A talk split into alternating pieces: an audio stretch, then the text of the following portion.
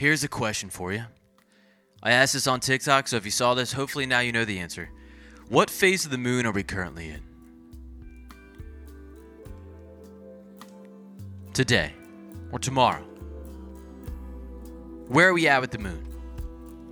Now, if you know it, cool. If you don't, it's all good. Like, that's a random question. I just so happen to know what phase of the moon we're in, but you could ask another, what I think would be, and I, this is to prove a point, obvious question, and I wouldn't know. Now, is it obvious?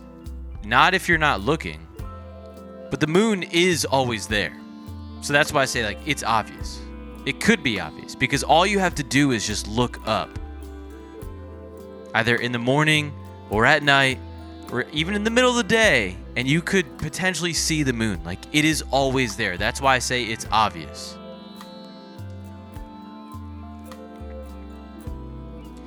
When I ask my students, like, do y'all know it? What phase of the moon we're currently in? Maybe two of a class of like 24, let's say, 20 to 24, will know what phase of the moon we're in. Why is this? I think cell phones, Netflix, whatever, like there's a lot of other interesting things, or they're just not like interested or never thought about looking at the moon. But I was teaching my students about ancient American civilization, that I, uh, ancient. Mayans, Aztecs, Incas, the classic three. Briefly talk about the Olmecs, and like apparently there's a lot more we don't even know about, and like we're just starting to find out about. But the Mayans designed these temples, or at least one of the temples, to be in tune with the equinox. And on the equinox, as the sun is setting, the shadow of the temple would look a certain way in which it seems like this snake is descending down some stairs. And it happens on the equinox. And if you don't know what that is, the equinox is the day in between the winter and summer solstice, where the sun rises directly east and sets directly west. And I show my students a picture of the night sky where you can see the Milky Way. And I'm like, this is what a lot of humans used to see, but like that's a lost art on us.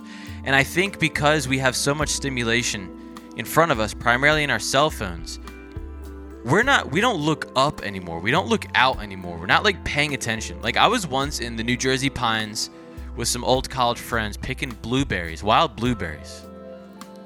And the girl I was with, Alex, knows a crap ton about plants, like unbelievable. And she was looking around and like finally found this thing that was like an inch or two high. And she said, This is the only indigenous carnivorous plant in the pines. And it, to me, it was just like a weed that I would have certainly stepped on or stepped over and like not have any awareness of. Right? But it's there. Everything is there. You could spend the rest of your life learning about anything. Everything, the any direction you look at has an infinite borderline, an infinite amount of details. That if you were to just be curious enough, like you could learn about.